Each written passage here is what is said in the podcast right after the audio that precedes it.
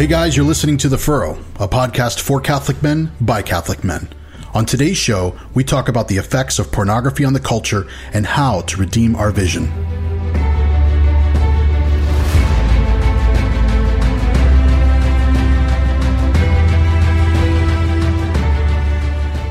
Hey everyone, welcome to season two of the Furrow podcast. I'm your host, Brandon Duncan, along with my co host, Cameron Davis. Cameron, how's it going, brother? Man, it has been a crazy couple of months since we last spoke, let me tell you. Um, in the span of since we last recorded in October, I uh, bought a minivan, had a third child, started a new job, and here I am in 2018 ready to t- start rolling. And you got a baby in your lap right now? No. Uh, no, luckily my wife has uh, graciously allowed me to have the bedroom so I can record. uh, well, thanks. We'll give thanks to Marley for that uh, for uh, for today. So, um, yeah, everything's going well on uh, on our end over here, and we're we're praying for a, a great year. Um, you know, tw- 2017 was good. We're praying for a, a better year in 2018. So, um, but yeah, so now, you know, I know it's been, uh, like you said, it's been a few months since we wrapped up season one, and uh, we're definitely very glad to get back in the saddle for a new and exciting year. Uh, and so this year, um, in order to improve the format of the show, uh, Cameron and I are inviting uh, some special guest speakers to discuss some of the more relevant topics in the church, the culture, and the family. And so we wanted to kick off the new season with a very special guest and so happens to be our very first guest, uh, who I had the pleasure of meeting about six years ago in San Antonio, and uh, who has become a dear friend of mine, uh, even at a distance. Uh, his name is Mr. Steve Pokorny. Steve, uh, how's it going? Wonderful. I'm doing very well. And, uh, gentlemen, thank you for having me today. I'm, I'm looking forward to our conversation. Awesome, awesome. We're we're so happy to have you, Steve. And Steve, would you uh, would you mind opening up uh, this uh, this episode in prayer for us, please? Awesome. Let's do it. In the name of the Father and the Son and the Holy Spirit. Amen. Amen. Father, we come together to you on this day in praise and gratitude for all that you've given to us, for creating us um, as men, as women, as ones who are called to love. We actually may bless us with your peace, with your grace, um, as we enter into learning how to live the fullness of the life that you give to us. May you redeem our mind, our heart, our vision, so we may see as you see, to love as you love, May we turn everything over to your divine will and surrender to that love. Mother Mary, we turn ourselves over to you, you who are the fullness of womanhood. You reveal the fullness of love, who is your Son, Jesus Christ. As we pray, Hail Mary, full of grace. grace. The Lord is with thee. Blessed art thou among women, and blessed, is the fruit, of thy womb, Jesus. Thy womb, Jesus. Holy Mary, Holy Mary Mother, Mother of, God, God, pray for us sinners. Pray for us sinners. Now and at the hour of our death. Amen. All you angels and saints. Amen Pray for Pray us. for us. Pray for us. In the Father, the Son, and the Holy Spirit. Amen. Amen. Amen. Thanks a lot, Steve. I really appreciate that. Um, so before we get started now, I wanted to take just a minute to give our listeners a little bit of background on who you are, Steve, and why we've invited you on the show today. Um, so uh, just a, a, little bit of background on Steve. So Steve, he's a he is a highly sought after dynamic Catholic speaker uh, who over 13 years uh, has been sharing his very unique style of delivery uh, that captivates all ages, especially with his witty yet sincere personality, which I can certainly attest to, and I think a lot of you listeners out there will um, when uh, when we get going. Uh, but Steve holds a uh, master's in theology from Franciscan University, along with a specialization in catechetics. Uh, he also has a master's in sacred theology, in marriage and family studies from the John Paul II Institute in Washington, D.C. Uh, now, in 2001, Steve graduated from John Carroll University with a bachelor's in philosophy, and he even spent three years in discernment uh, for the priesthood at Borromeo Seminary and St. Mary's Seminary in Cleveland, Ohio. Now, however, we will soon learn that uh, the Lord had other plans for Steve because he is married to his lovely wife, Valerie, and they have two beautiful children here on earth and one in heaven. Um, in 2004, uh, Steve was the founder and director of uh, TOB Ministries, or how, how, would you say it, Steve? Tob? I call it Tob Ministries, Tob, based on theology of the body. Okay, great. Yeah. Uh, and so that ministry eventually evolved into uh, what we know is today as Freedom Coaching in 2011. Uh, now, Steve mentors clients, both men and women, Catholics and non Catholics alike, one on one, in order to break free permanently from a compulsion to pornography. Um, and so from 2009 through 2013, Steve also served as the associate director in San Antonio's Archdiocesan Offices of Marriage, Family Life, and NFP. And from 2014 to 2015, he was the director for Covenant of Love, the Alexander House program for strengthening marriages at the parish level. So, in other words, Steve is an overachiever. So. yeah, can I take a minute just to pick my jaw up off the floor because I yeah. completely feel inadequate in this conversation right now. yeah, so we're gonna go ahead and sign off now. Um, I, have, uh, I, have, much to learn, brothers. That's why I'm married. So uh, listen, there's a lot on paper here, but if you want to get my wife here and give her the uh, the other half, then uh, yeah. we can do that too. We'll I'll, do that I'll another episode. I'll be uh, cowering in the bedroom. and so and so lastly. Um, which is one of the reasons why we invited him on the show. He is the author of the recently published, uh, since I think what December first, um, mm-hmm. of the new book called "Redeemed Vision: Setting the Blind Free from the Pornified Culture." And so, like I said, this is why we have Steve with us today to talk about the dangers and effects of pornography use in our culture today. And so, um, if uh, just I'll get a little disclaimer here, but if you have any little ones around, uh, we strongly encourage that you hold off from listening to this episode until you can do so privately. So that's my little two cents and disclaimer there. So again, Steve, it's so nice to have you with us today, and uh, and thanks for being with us. Um, um, thank you. Um, so I really want to get into. I really want to dive into this book because this. I mean, I, I, just started reading it, so I'm like right in the beginning phases of it. But um, I have to say, you have done an incredible job putting this together, and in a way, I have to say um, I'm already thinking of it as kind of a theology of the body 2.0 for the new evangelization. Um, and what I mean by that is, you know, and as you're going to get into, you know, we are living in a culture now where pornography has literally pervaded every aspect of our lives and is an addiction that shows no partiality. Um, and so I think um, where, you know, Pope John Paul II uh, offered us insights to the goodness, truth, and beauty of our bodies and sexuality. I think in this book, and what I'm seeing now is you're really helping those who suffer from this addiction, or as you call it, a compulsion uh, to reclaim that goodness, truth, and beauty uh, of our bodies.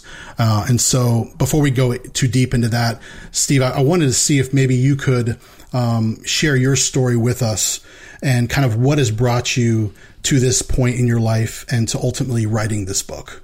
Sure. So, and, and thank you very much for for that uh, very kind introduction. Uh, and and uh, before I get into my story, very briefly, again, the book is called "Redeemed Vision: Setting the Blind Free from the Pornified Culture." It's a 14 uh, year project, shall we say? Wow. Um, and if you throw in the other years in which uh, I was involved with uh, having an attraction and a compulsion to pornography, it's even further than that. Um, my wife calls this the, the hardest delivery ever um, because mm. she hmm. was the final editor on the book. So, um, and she's uh, she's uh, very fastidious in making sure all the I's are crossed and the T's are dotted, uh, shall we say, um, or vice versa on that. But um, the the book really is a culmination of um, an impetus of God's grace. Um, I'm a, I like to say that I'm a, a product of a product of grace, a gift. Um, and I come from a, a, home, as I like to say in, in my story to people, as I, I proclaim it. I had a mom, dad, brother. I didn't have a dog. I have a dog now. The dog's stupid, so all's right with the world. um, yes, I will publicly proclaim that. Um, well, but when I was uh, when I was five, um, all that changed. My dad came from the the mentality of wanting to get rich quick, and, and I think some some men out there uh, can kind of re- relate to that because there's the, the, notion, you know, if I didn't have to work so hard and I can just make the big bucks, then I can take care of my family or, or go live a life of ease. And my dad kind of got trapped into that, and um, so he found a, some sort of business deal. And he wanted to bet our house in the stock stock market. My mom said no. My dad said I'm going to do it anyway, and he ended up um, uh, in a place of great despair. And so he went into the. He thought the only the best way to take care of his family was by killing himself. And so he went into the garage. He closed the garage door, uh, turned on the car engine, and uh, 30 minutes later, when my mom pulled him out of the garage, um, his short-term memory was gone. That part of his memory was gone, mm-hmm. and so he was moved to a uh, a nursing home. And so I'm five years old at the time, and uh, and so I grew up from that point pretty much without a father. And um, my dad also had done that because he was a vet, uh, vet in, in, Vietnam, and thought that this would be the way he provides for our family because he thought, you know, at least the government will take care of us. And uh, fast forward to uh, many, many years later, uh, they did some research on the deal, and the deal never went through. So everything he went through was for naught. And so I, I, I use that as a, a jumping off point where you know, even in the darkest moments when we think there is no hope, um, we need to hold on to that. But for myself, um, it became a, a, brutal, a brutal internal struggle. I ended up, I hated myself. I, I had the, the notion that you know, like father, like son, I should just kill myself. Life would be better off without me on this planet.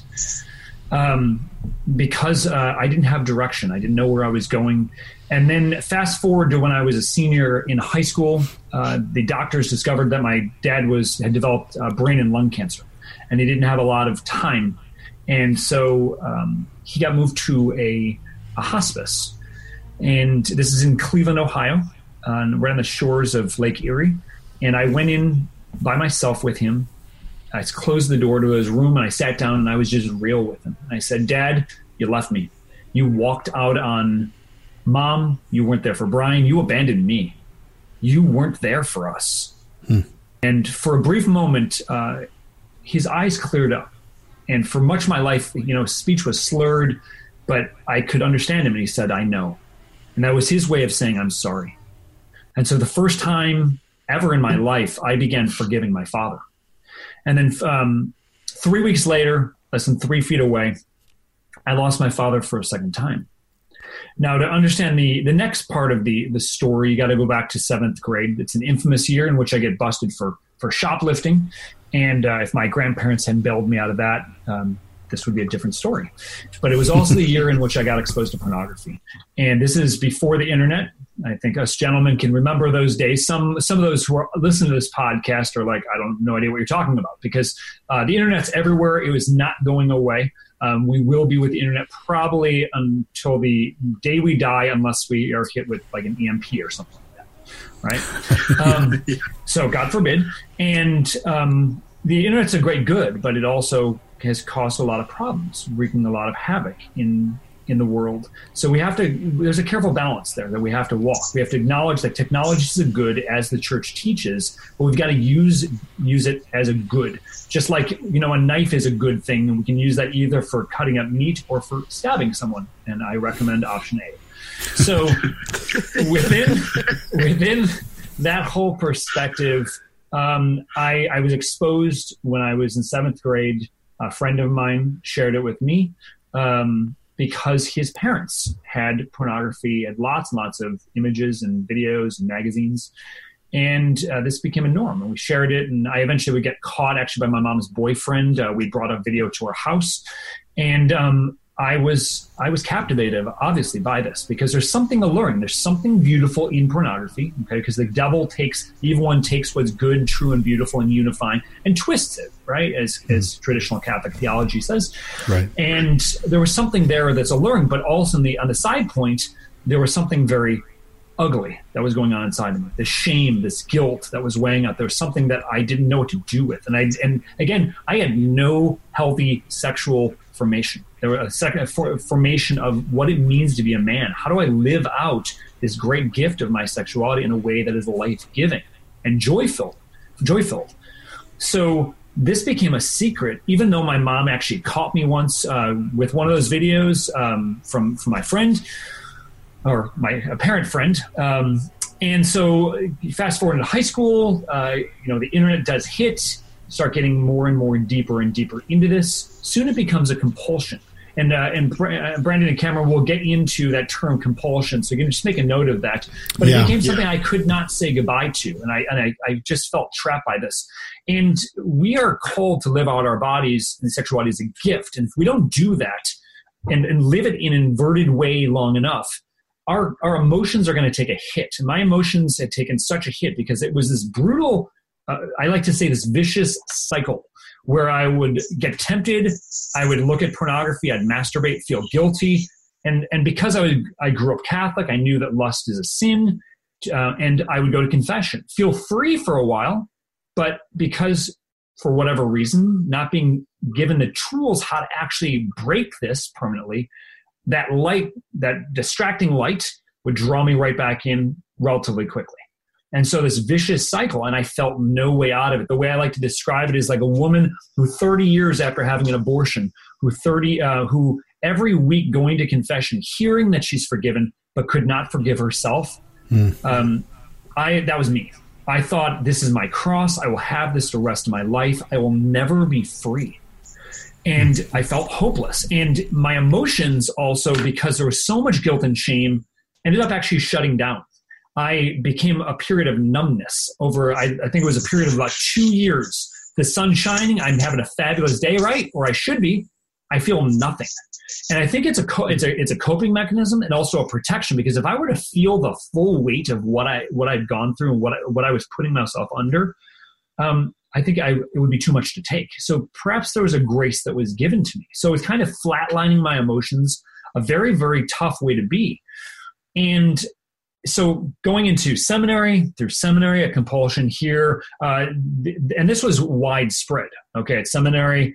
Um, like nobody was talking about it. Our formation was not dealing with a healthy sexual formation. The theology of the body even though it had come out in, in, in early in 79 to 84 was not even discussed was was virtually unknown. And so the best we could hope for was was coping mechanisms. And so going into that going to like and and going into after one hard year of of um, of teaching, uh, I found myself at Franciscan University in Steubenville, Ohio. Some of our listeners may be aware of of, of this. And on the on, on the first Saturday of every month, when school's in session, they've got something called a Festival of Praise or FOPS, as they're uh, Quinn, uh, called there, and if I can say that. And so 15 to 1500 to 2000 people praising God. So this very powerful music, uh, praise and worship, which our Protestant brothers and sisters um, have a great handle on. And finally, we as, in, as, Catholics are kind of catching up, shall we say, in many, many quarters. And uh, there was a phrase that was spoken that night from Isaiah 43 19 that said, Behold, I'm doing something new. Do you not perceive it? Streams of living water are beginning to, to flow. And I like to use the analogy that the world we're living in is a septic tank. We are drinking hmm. from the dregs of raw sewage. And if we think about it, we have a great desire to have this quench fulfilled. And if all we see or all we think or all we perceive is a septic tank, well, there's two options then on the table. One is dehydrate and die that way, or drink from the septic tank.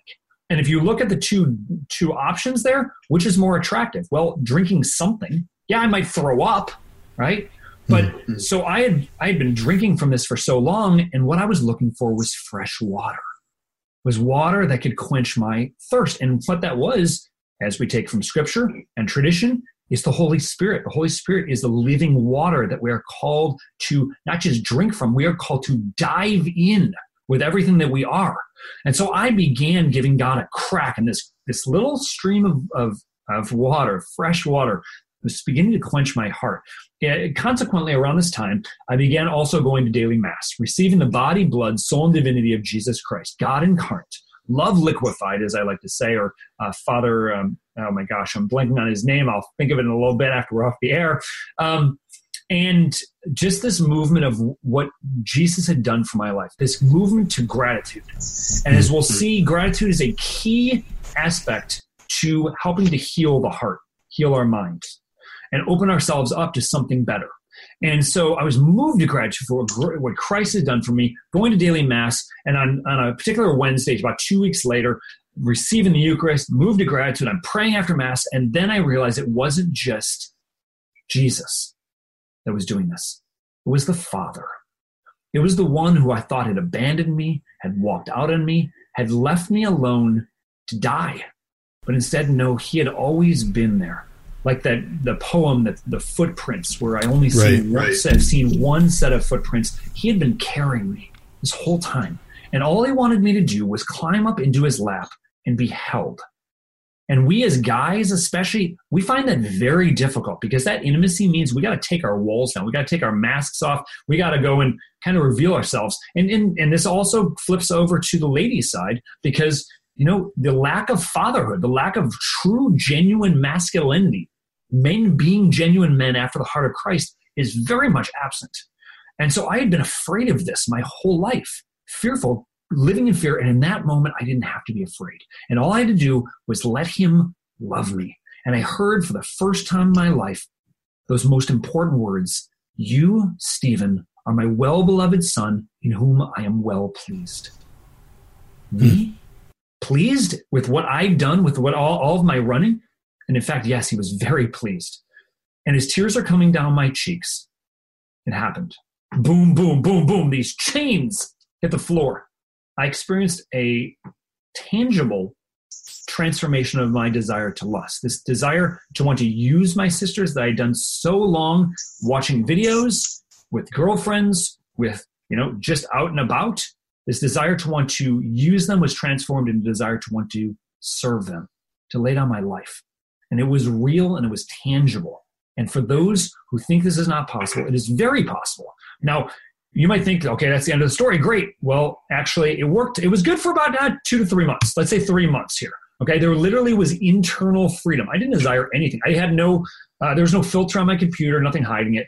But you know, like Peter, who took his eyes off Jesus, I sadly sank back into the septic tank. Why? Because the reason why pornography is so darn powerful because we're dealing with chemicals in the brain that are stirred up, stirred up, and if we don't deal with those and how to actually get them healed, there will not be genuine freedom. All we can hope for are coping mechanisms. And again, we'll we'll dive into that. And so um, through that, I, I, began asking God, does this invalidate my story? Was I imagining what happened? No, it was very real. And what he needed to do was get to the root. He needed to go and pull the roots out of the heart. Because if we have been living in trauma and having been traumatized, there's healing that has to come from that. And pornography use make no bones about it, it is a traumatic experience because it is stunting our sexual identity growth and how we use this great gift of our sexuality. So, Steve, and, let me let me stop you there too, because I mean, I, I, you're you're you're definitely on on a roll here, man. But I wanted to ask you um, in, in, regards to that, and, stu- and and talking about the science of it.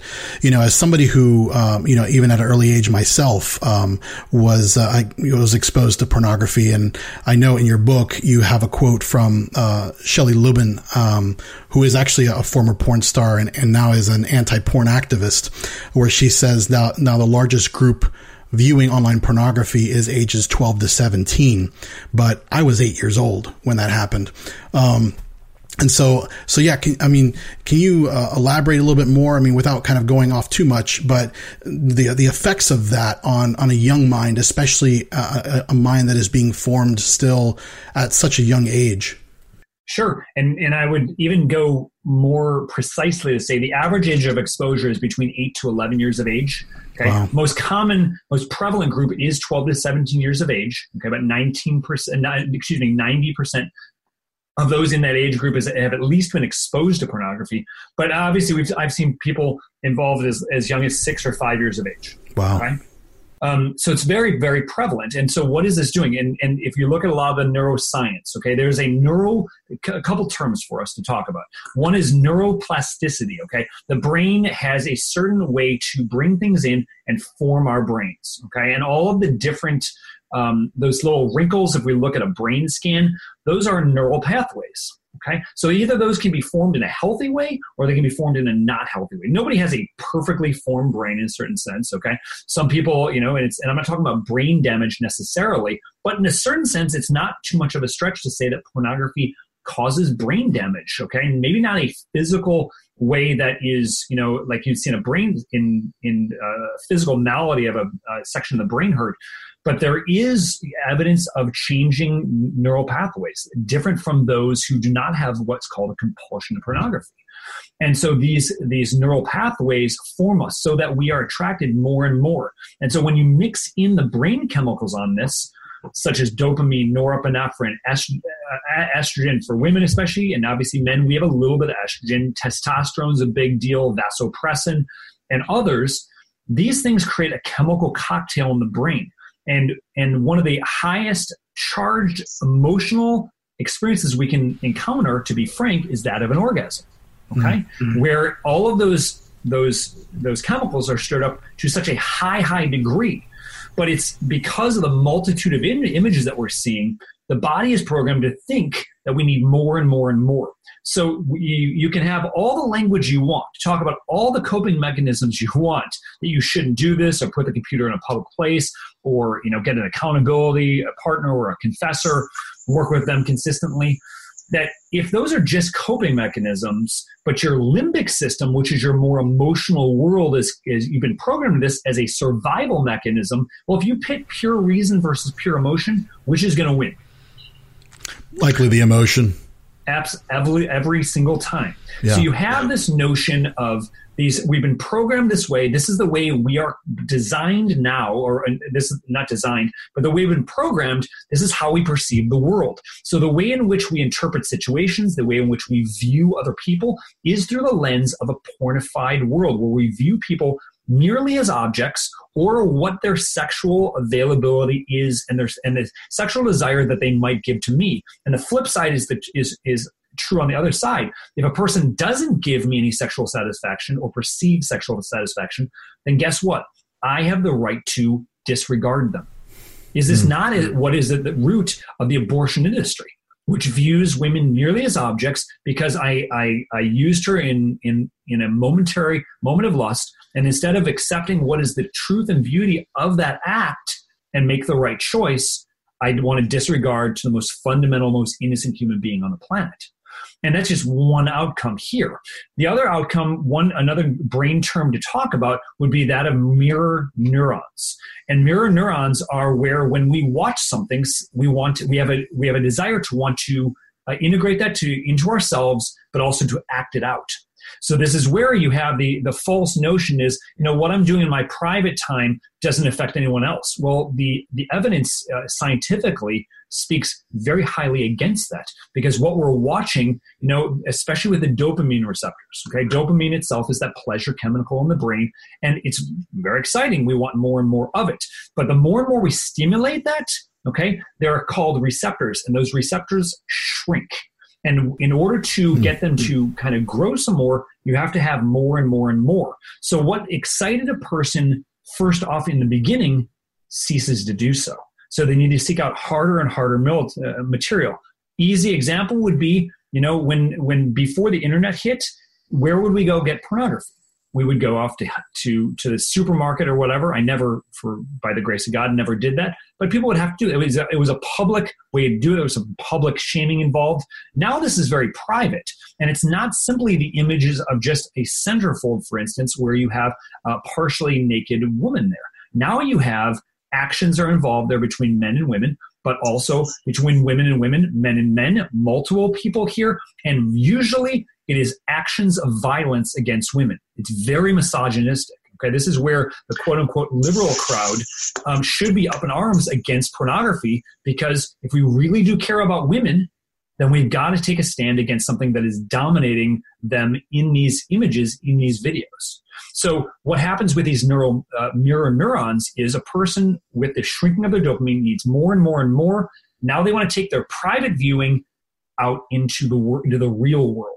And many times they can't tell the difference. So they bring this into their bedrooms. This is why pornography is one of the highest contributing factors, if not the highest contributing factors to divorces. This is where so much you're seeing with celebrities, right? The Harvey Weinsteins of the world, the Kevin Spaceys, all right. this coming on has roots in pornography. And then you have you have the whole sex trade in- industry. What is fueling that? Well, pe- people don't just grow up wanting to molest little children. No, right. it's because we've been programmed by this. So if anybody thinks that pornography is not a big deal, if not the big, the biggest deal, influencing so many of the social ills in our world, and especially within the Catholic Church, then we've got to have a wake up call. And that's especially I, I hit very hard on the neuroscience and also how this we can see this whole thing from a bird's eye view in chapters two and three of my book.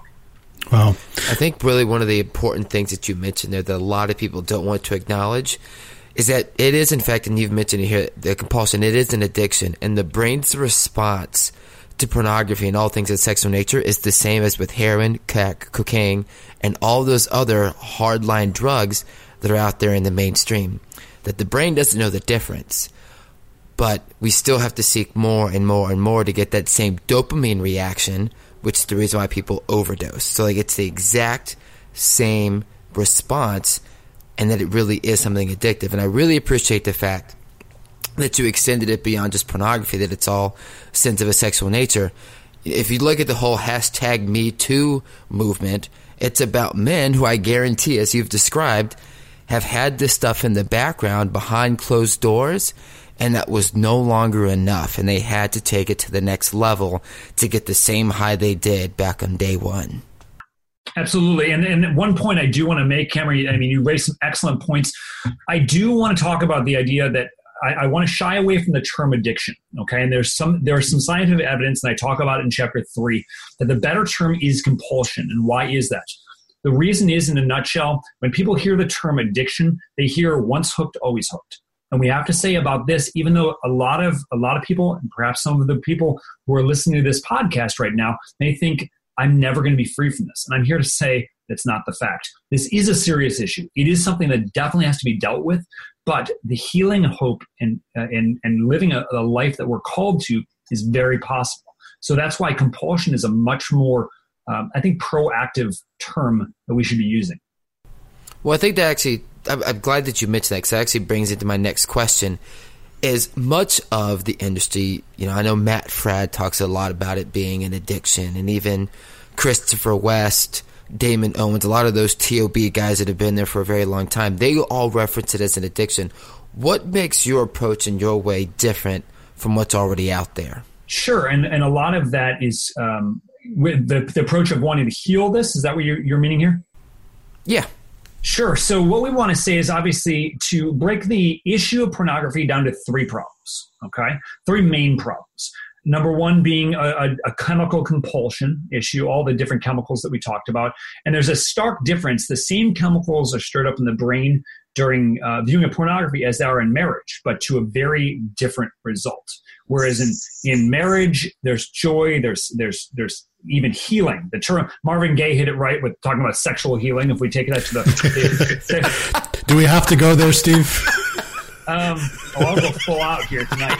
So, um, so uh, the um, yes, I'll be here all night, ladies and gentlemen. Make sure to tip your waitress. So, the issue of it is there. There certainly can be healing in the appropriate sense. That whereas pornography does anything but heal, it steals our joy, and I think this is where so much shame and guilt is there, and why this is the nine thousand pound elephant in the room that we're just not talking about because we're scared to death. If people knew this, they're going to reject me. Hmm. Um, so we've got to deal with even just knowing about the chemicals and knowing what's going on. Like the organization, secular organization, Fight the New Drug, highly recommend a lot of their, their work they're doing by, by exposing the truth that this is a chemical problem on even a worse problem than the issue of cigarettes. So that would be the first thing because just having the information opens the eyes to realize, okay, maybe there's an issue with this. Maybe I do have an issue with this, and maybe I need to do something about it. Second is going to be that of an intimacy issue. Okay, we are looking for something genuine in porno- in pornified images in those videos. We're looking for relationship. We're looking for connectivity. We're ultimately looking for union, and ultimately, if we push through, we're looking for God. Okay, and so from this, though, we tr- choose tr- false intimacy over true intimacy, and for a vast majority of uh, majority of us, it's because we have no clue what true intimacy is supposed to be, what it looks like, and how do we even attain it, if it's even possible.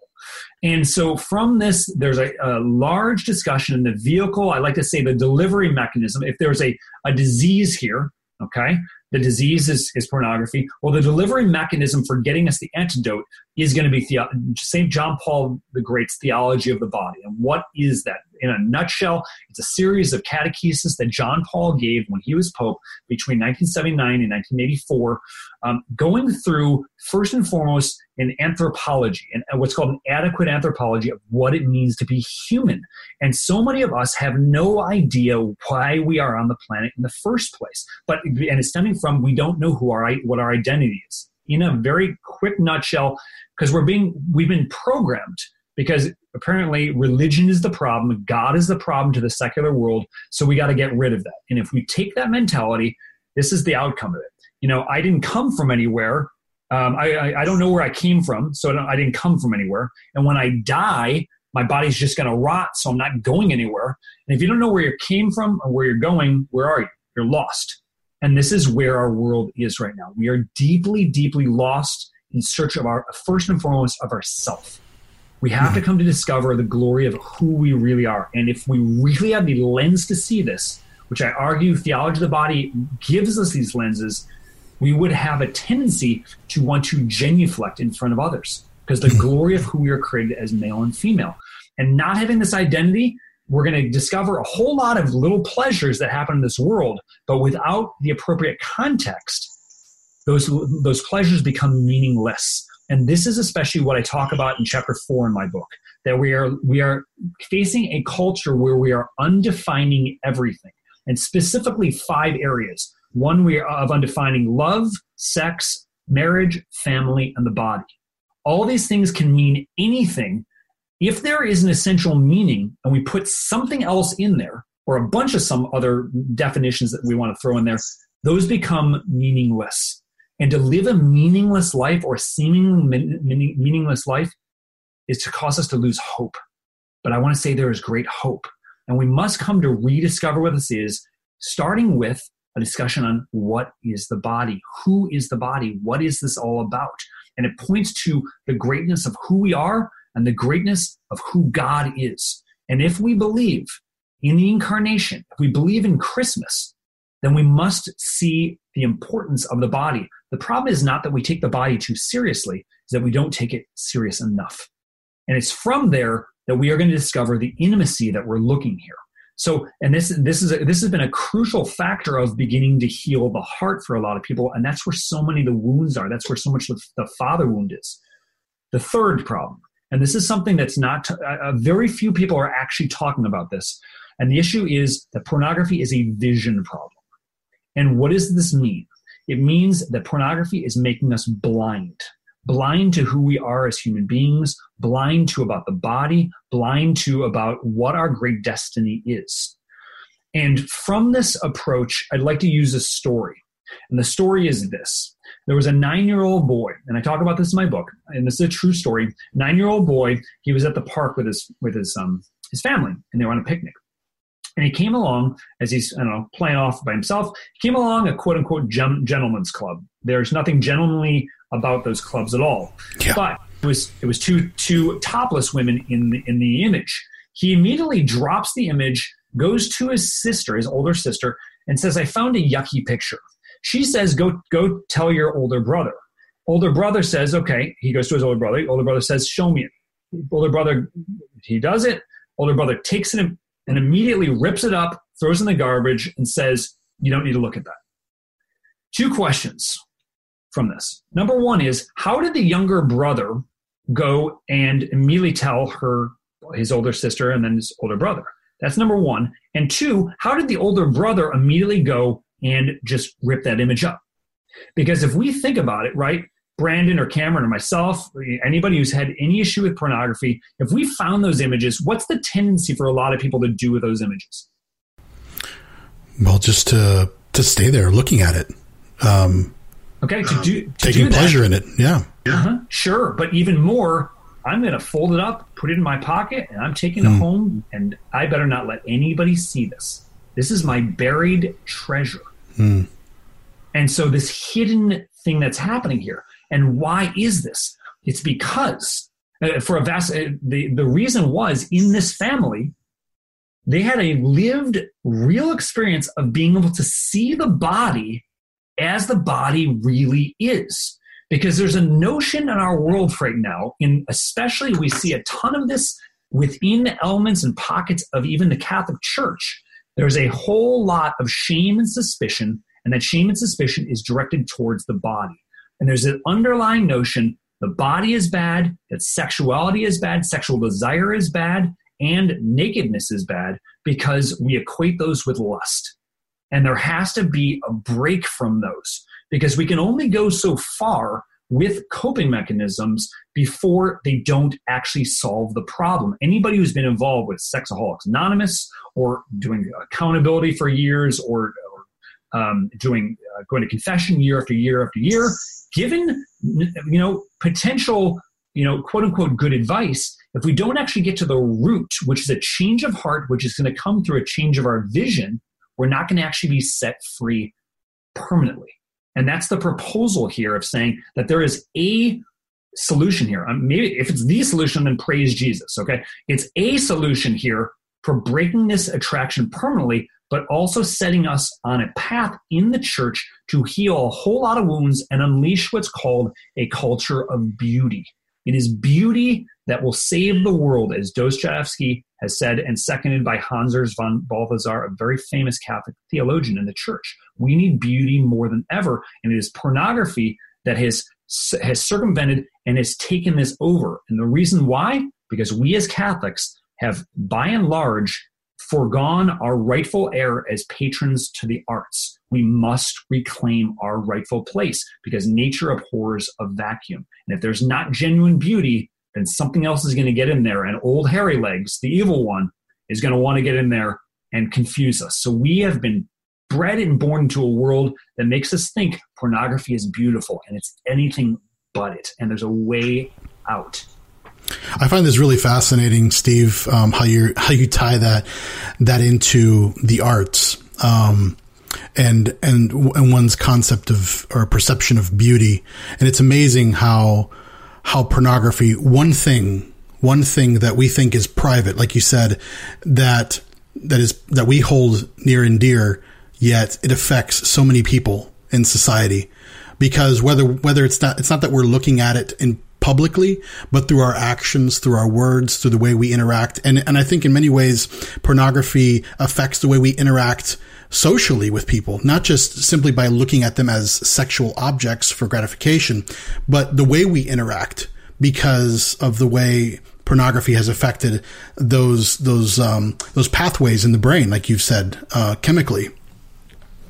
Absolutely, absolutely. No, and and this you're seeing the vast um, that's interplay and, and, what this does to us. So certainly something must be done for this. And I think this is an important point to be made. To made to go back to talking about beauty. No one looks at a sunset and says, "No more for me. No, uh, you can turn that off now."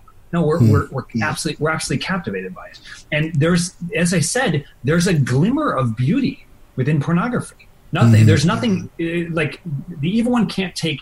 He has nothing to create with. He can only take God's masterpiece and right. try to so there's a there's something beautiful there, right? We are we are attracted to the body. Attraction is good, but it's a matter of how are we being attracted? How are we seeing those persons? How are those persons being displayed? I make it very very clear that we should never ever ever look at pornography. But what do we do in the digital world we're in? Hmm. What do we do with that? Right? You you have you can put a filter on your computer, but what if you get to a friend's house and you're using their computer, or you go to the library and they have it, or even you're just walking down the street and our advertising is porn- pornographic, or you see a, a, movie, you're just in a movie, and they obviously have to throw this into movies now because that's the way you get people's attention. What do you do about it? If we haven't had our hearts transformed and our vision redeemed, it's going to be very difficult, if not impossible, to see that person precisely as a person. So, so let me ask you, Steve. So, what do we do? I mean, in terms of a solution to this, I mean, I know that there are, as you mentioned, there are there's software out there, like I think what's it called, Covenant Eyes, and maybe a ton of, of other ones. But it seems as though the the industry itself, perhaps, um, has because I mean, a child can get on a computer, and even without even looking for anything like that, or have any notion of pornography, is is fed some kind of image that is sexually um, enticing or, or, insinuates something um, sexually and even, even without even looking at it. So, and, and it also seems as though maybe the, the, the porn industry has even gotten a little bit sneaky in how maybe they name their websites perhaps, or, uh, in, in, order to kind of, because they know that these softwares are out there. So, I mean, are there any softwares or anything that's like, I mean, ironclad that you would recommend or any other solutions? Okay. So first and foremost, again, there could be a place and time for softwares. Okay, I don't mm. recommend. I wouldn't recommend blocking softwares necessarily because a lot of people who are involved in pornography are very intelligent. They can find a way around it. Right. right? Also, doesn't help to facilitate what we're looking for. First and foremost, is relationship. Okay, if if you had to have a software, I would recommend something like Covenant Eyes because there's accountability that does happen there, but but I do have a warning for those out there. If you think that Covenant Eyes or any accountability software is going to solve the problem, then you are radically mistaken. Because I know very intimately about using accountability software.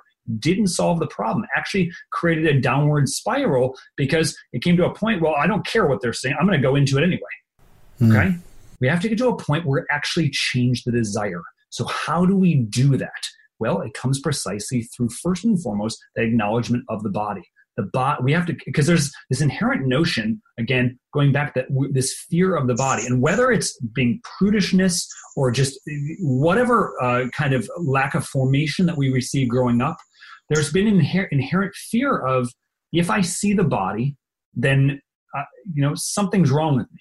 Okay, um, in in many many places. So first and foremost, you know, if there are any fathers or mothers listening to this, one of the things I would I do recommend is being natural about uh, and appropriate. So what I mean by that terminology in in your home. So for instance, right when we're when we're using the bathroom necessarily, right, um, we do not freak out if somebody if a little kid opens the door, right? Right. They're just maybe a normal normal thing. They're just kind of walking in. There maybe we need to teach them about you know with with uh, you know people outside of the home, outside of family, and things like that. But there's this isn't this yelling at them, get out of the bathroom, because that message sends that there's something something bad about what's going on in there, which mm-hmm. creates this realm of mystery. Same thing would be about you know we're getting out of the shower, our little ones come in, okay. Instead of instead of yelling at them, oh my gosh, we're covering up, being freaked out. Say, how are you? What's going on? How can I help you? all through those things. So it becomes a normal lived experience in the home. Okay. Hmm. The other the other thing that we as Catholics have that our uh, evangelical and Protestant brothers sisters do not is a plethora of sacred art, especially art in which the body is exposed appropriately. Remember, we are called, we are, we're given vision. Our eyes are good. We are called to see. We're never called to see with lust, but we're called to see with love. So, especially as we, part of the, the formation and what we're doing is an education into beauty. What is beauty? What are the counterfeits of beauty? And to save us time, just look at chapter 10 of my book, going deeply into there's an, uh, there is an authentic way to discern what is beauty. There's definitions of beauty, especially working through St. Thomas Aquinas's work on beauty and to be able to juxtapose that with what is presented in pornography. There are telltale signs, very, very um, explicit, um, no pun intended, telltale signs mm. that pornography is not beauty. But if we've never been trained in that, we're going to fall for it pretty much every time. So, knowing what beauty is and how to actually articulate beauty and see beauty is going to be the first step there. Then, second is also being programmed in beauty. So, going back to the churches wealth of images. Go back to the work of Michelangelo. When Michelangelo is painting the Sistine Chapel, never was that considered to be pornographic. And many other right. artists, in fact, some of the classical nudes, and these are secular nudes, the, the birth of Venus, that was never considered pornography. And if in truth it is not. And it's the way in which it is perceived and also revealing the principles of beauty. And one of the elements that we have in beauty in the church is that of Maria Lactans. This is Mary breastfeeding Jesus openly. And as we look at the uh, we, as we look at these images, they're they're countercultural to what our world perceives. Because in our world today, especially guys, let's be very frank here. We have been born and bred in a world that breasts are men's playthings. Yes mm. or yes? Yeah. Yes. Yeah. and I mean, what, what are they? Eh, for, I mean, because I ask this in audiences all the time. Number one, are breasts beautiful, gentlemen? Sure, absolutely. Sure, absolutely. yes, good. Okay, because if you don't think they are, then you need a doctor. Okay, you don't need a priest, you need a doctor to get your head examined. Yes, they are beautiful, but then secondarily, what else are they? Well, they're for they're a means by which to feed our children. Right.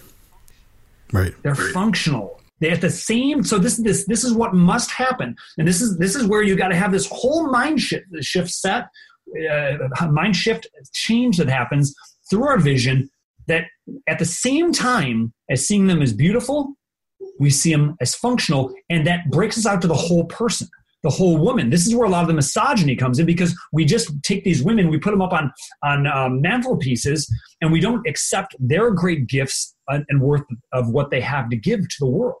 And this is a great mistake. So I, I would call myself a, a, a radical feminist in the sense of what radical means getting to the root of femininity. Okay. So within this whole thing, because the, the ideas of quote unquote radical feminism from our world is anything but genuine appreciation upholding dignity of women.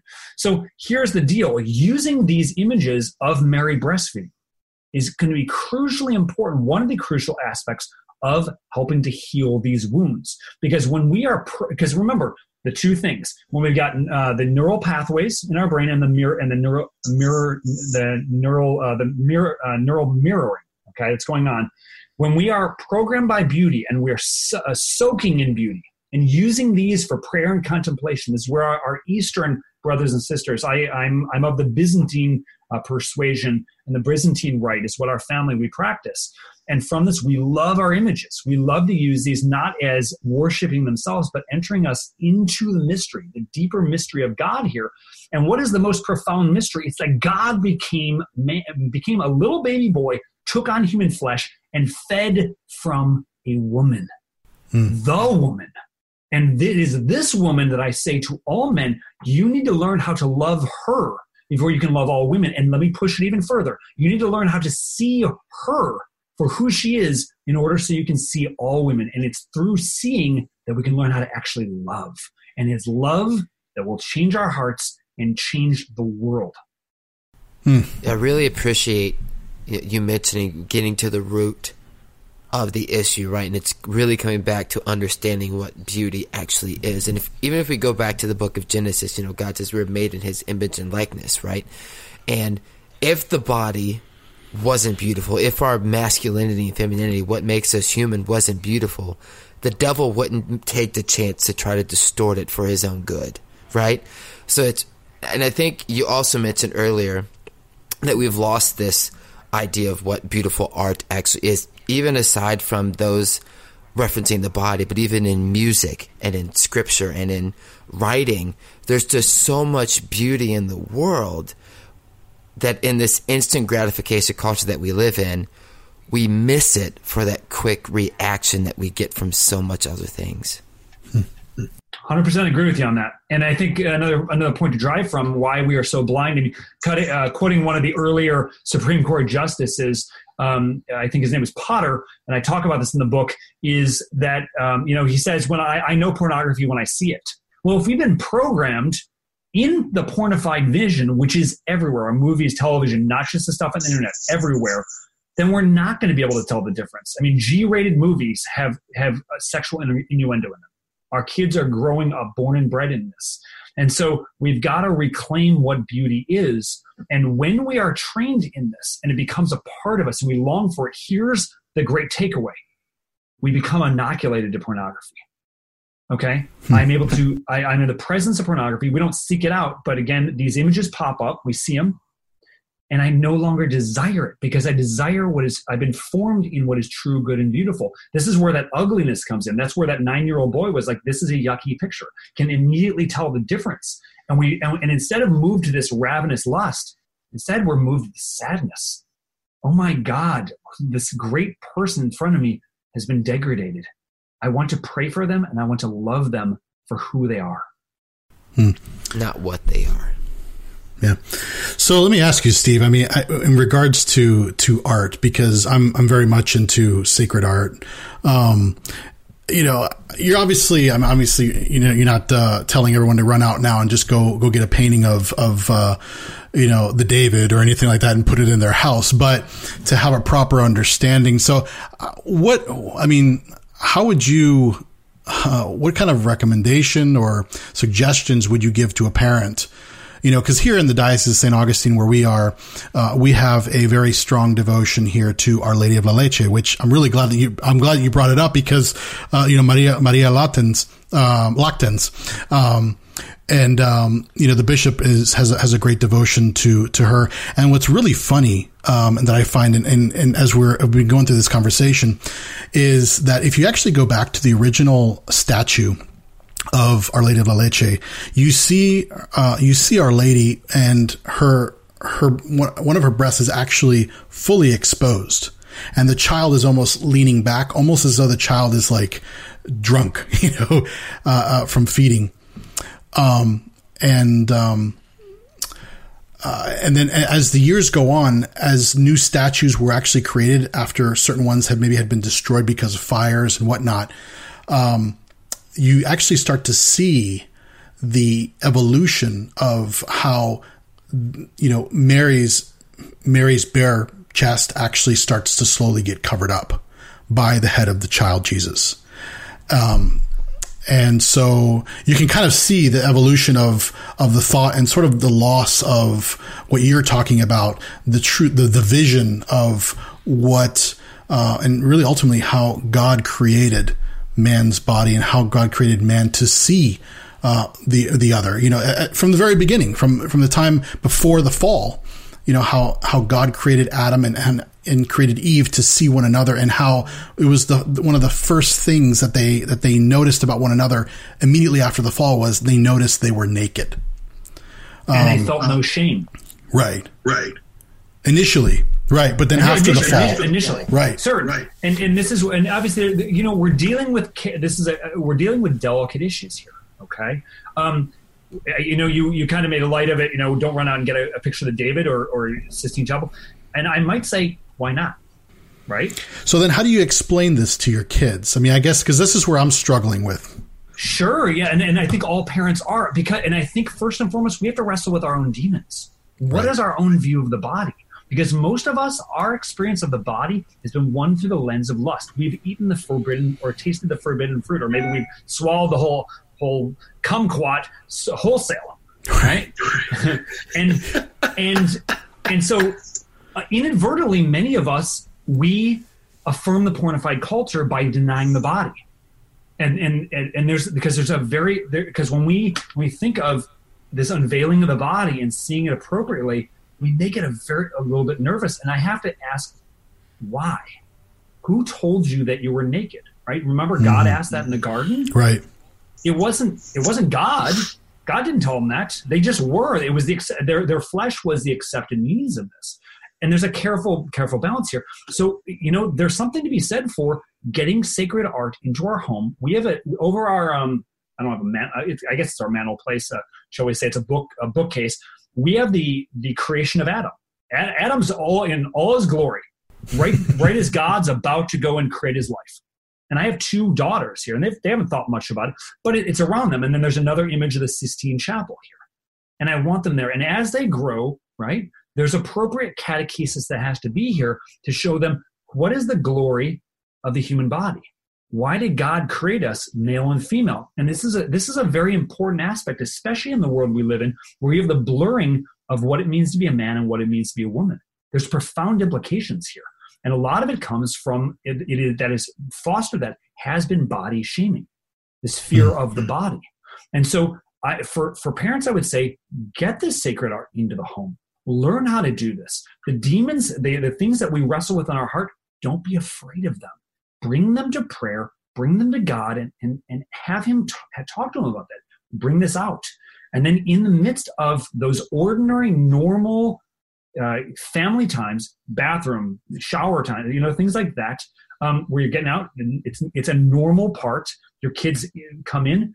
There's like uh, have those normal interactions there that go on. And in the beginning, it may not feel normal, but but what we're saying is what is the way in which it's accepted? If we were born naked in that, you know, we were born naked in there, then there's something there's something good about that, and we have to go and teach our children that seeing appropriately the body is a good thing. Because the more and more we raise them up in an appropriate, healthy setting of uh, understanding, they're going to have a much better chance of acceptance of their own body and through a whole dialogue. And, and one of the, the heart, we got to make this very clear the heart and root of theology of the body is, is Jesus Christ. And who is Jesus Christ? He came to reveal God the Father and reveal that, that God is gift and that our life is meant to be gift.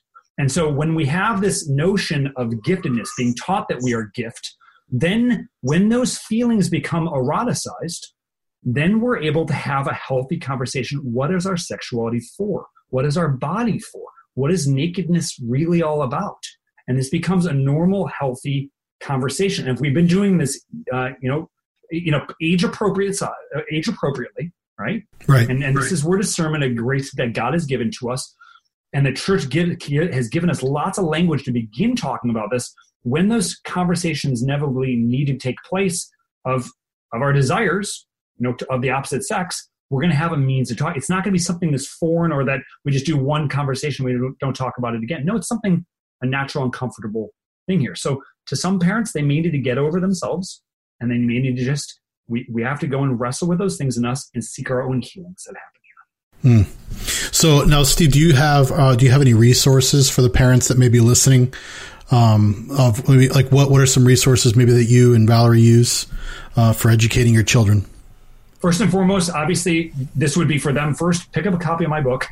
Start right. working your way through this because um, we've got to know know what is out there. There's a lot facing our children. I mean, and and I and chapter twelve of the book is very practical. We do talk about technology in there we, uh, we don't recommend just handing them a, a, a smartphone and go have at it. No, there is education there. And if we don't have an appropriate way to address those things and they haven't been taught in, in beauty, well, then we got we got to really work through this. Okay. Um, so th- those are some of the things I would add in, in, in a parent's own time. Just type in um, sacred art into Google. There are beautiful images, or even Mary breastfeeding Jesus. I'm um, there's tons of images that we're able to pull up and be able to use there um, for our own prayer, and then bring this into the home. Mm. It, do you follow me on this? Yeah, yeah. Because when and, and, and then also take them to the art museum. They're going to hate you, I know. But go do it anyway. this is boring. Well, it's time to be bored because guess what happens in boredom? You get contemplation, then you get mm. the genuine truth about imagination, and we're able to go and be creative. And the other aspect I would say that's that's really lacking is we have become very much adept with technology. And obviously, as I said, technology is the good. But if we're spending more time online than offline for most of the time, then we've got a problem. And so, one of the ways that it, that God has given us that's naturally beautiful is nature. Get outside, go see the world, go interact with nature, go for a walk, go to the park, go camping. Go do those things that are going to help to communicate as a family, but also out in nature that God has given to us. Because yes, men and women are beautiful, but there's tons of other beauties in the world that we need to see. Wow. Yeah. I think it's really, uh, as I'm listening to you say that over and over again, it it does kind of remind me of the fact that if what society is going to bombard us with is the lie, then we have to go and seek the truth and share that. And if it comes down to a situation where you've got what society says is beautiful, but then you juxtapose that right next to true beauty, then the truth and the healing and the choice happens for realizing that this is what we were made for, not what society says is beautiful. Yeah. And I'm, I'm, just one story of that in my sixth grade. Okay, and anybody who's an older generation would remember this: the scrambled cable and trying to look between scrambled images. Um, and yep. okay, you guys know what I'm that. talking about, right? And and if you're yep. listening to this, you have no idea. Go ask your parents. So um, within, which is so sad to me to say that, um, but within, we'll edit that part out. Well, within this, you know, I we've been a friend a, a, friend of mine. We'd been looking at this. We were in middle school. Came downstairs the next morning. What's his mom doing on the on the uh, on the couch? She's breastfeeding her uh, his younger brother, and I got all freaked out. Oh my gosh, what's going on here? Well, I God is trying to show me something there's something beautiful going on here. What what the false images of beauty that I've been so hungering for, the truth is right there. And it's not to say that I would go gawk at her or anything like that, but what should it what it should be a normal and natural experience of life. Oh, she's feeding her child. Praise God, wonderful. Anybody want a sandwich? Right? It doesn't. It's not this weird. I'm sorry, I don't want to take make light of it, but it's not this weird, out of control thing because in our world today, any woman who breastfeeds is often shamed, who, who shames like you better cover up, and we see this in our in, in our Catholic churches now, right? Women don't breastfeed openly, but we know throughout the history of the church, cover up breastfeeding is relatively new, and it's not to hmm. say that a woman goes and and just shows off. No, not at all. Because a woman's body is for dignity and it's for herself first and foremost, then to give life to the world, secondly. Um, and in this, a woman just being who she is has the ability to change the world. And if you're a mother, listen to this, or you know a mother, guess what? If you're born, you have a mother talking about this and bring out this idea of to openly breastfeed, appropriately so, um, can be one of the most healing things out there to show the world this is what a woman is about. A woman is about life giving, that she's not a plaything for any man, that she has a dignity and a worth that is beyond description. And in coming to see, even seeing this can be a moment of A, confronting with the truth, anybody's having trouble uh, seeing, but also be an encounter with the divine. Because Jesus came as a little child, came and breastfed. And if Mary's breasts were good enough for Jesus, then from this, breastfeeding our own children can be very good and learning how to see appropriately this can be a radical way in which we get to the root of this so let me ask you steve i mean for someone who let's say is not let's at at the level of their of their catholic life you know at, at the let's see they're uh, babies they're babies in the babies in the faith yeah babies in the faith you know and everything that we've just been talking about tonight you know maybe for a lot of you know well well reared Catholics, well learned Catholics, this may make sense. But for somebody out there right now who's really, really struggling with pornography, who has nowhere to turn, they are, let's say they happen to be Catholic. And at the same time, even though they have all the tools and the resources right at their fingertips, but they feel like they need help. Like, that's the first thing people say. Well, I either I need help when they finally realize that they have a problem, where do they turn? I mean, obviously going to a priest. I mean, because how many times can you, like you said at the beginning, like we go to confession, but are we really ultimately sorry for for for those sins? Like, and and are there other alternatives to just having a pre going to see a priest and going to confession? Obviously, we want to get the confession because we want to wash the mortal sin away from our from our souls. We want uh, to enter back into the state of grace, but what are some other what are some alternative sources out there and i know that you um, you head up a ministry as well uh, which we ta- i talked about mentioned at the beginning but you want to talk a little bit about that yeah i will absolutely and, I, and going back to one of the comments you made there you know we genuinely may be sorry going to confession but again we're dealing with chemicals in the brain that are too powerful for just rational thought for just mere advice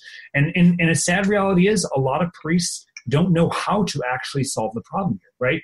I mean, if you think through a lot of the, the confessions that a lot of people go to, I can speak from my own experience and talking to tons and tons of guys. What's the advice or penance given by a lot of priests? It's that of, you know, go pray on Our Father and three Hail Marys. Right. Great. Yeah. Okay. Um, and, and, and let me be very clear here. It is only through grace, a gift of God, that we will be set free. Okay. It's nothing that we do, but instead letting it be done unto us and we've mm. got to confront the fear that we have. I would absolutely recommend you check a, take a look at my website, freedom-coaching.net. I've been doing this work since um, since February of uh, of 2011, and from this here we walk through that whole process of learning to go through those three aspects. That is uh, very personalized work, but also creating a game plan. How do we address this? Because we may need in the beginning of this work coping mechanisms. But again, coping mechanisms in themselves aren't going to solve the problem. So if we don't learn how to see the body, well, then we're not going to get to the root of this. So I would I would recommend checking out and taking a look at that. Um, and then I would also also from this, I mean, a big aspect, and, and chapter twelve talks a lot about this, um, is is establishing brotherhood. Okay, establishing because a lot of those who are involved in pornography feel cut off. They don't have intimacy They're looking that they, they they don't know where to go and be fulfilled in their intimacy. And a lot of us, because of the way in which we've been raised, don't and the world we're living in, don't know how to form genuine friendships with others. Real friendships where we can you know bare our hearts and bare our souls to each other to be able to um, to be able to talk about these real issues. And this again is again that proverbial 9,000 pound um, elephant in the room. So I, I, the first step would be we got to admit that there's an issue here. We've got to do something about it. Hmm. Wow. Well, well, I um, I know we can probably go on and on about uh, this topic, and Steve, you are just an absolute wealth uh, of information, um, and I really, really, we really, really appreciate you um, uh, coming on the show today to talk to us about this. And this is, uh, I think this is a conversation we can continue, perhaps maybe even another episode, um, and maybe even talk a little bit more about further, even further about the work that you do um, with Freedom Coaching. But in regards to the book, and I know we've mentioned it, uh, and you've gone, you know, you've discussed some of the chapters uh, this evening. Where can people get the book um, if they wanted to go now and get and uh, and pick it up? Sure. I'm actually going to throw out a special deal to those who are listening to this. Um, one is you can go to Amazon. You can obviously purchase there. Um, if you'd like an autographed copy, um, shoot uh, Cameron a message. Let them know you want it, uh, and send their, your information, uh, number, uh, number, you know, your email number, address, obviously your name. Uh, send them twenty bucks, and then that, will get over to me, and I will send you out a uh, an autographed copy.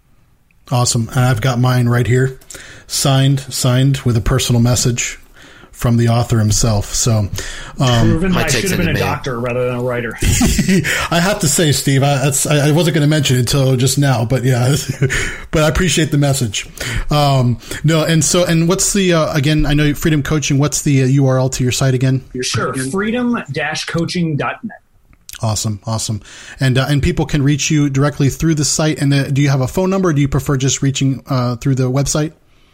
Yeah, they can just shoot me an email through that, and it'll, it'll get right to me. Okay, awesome.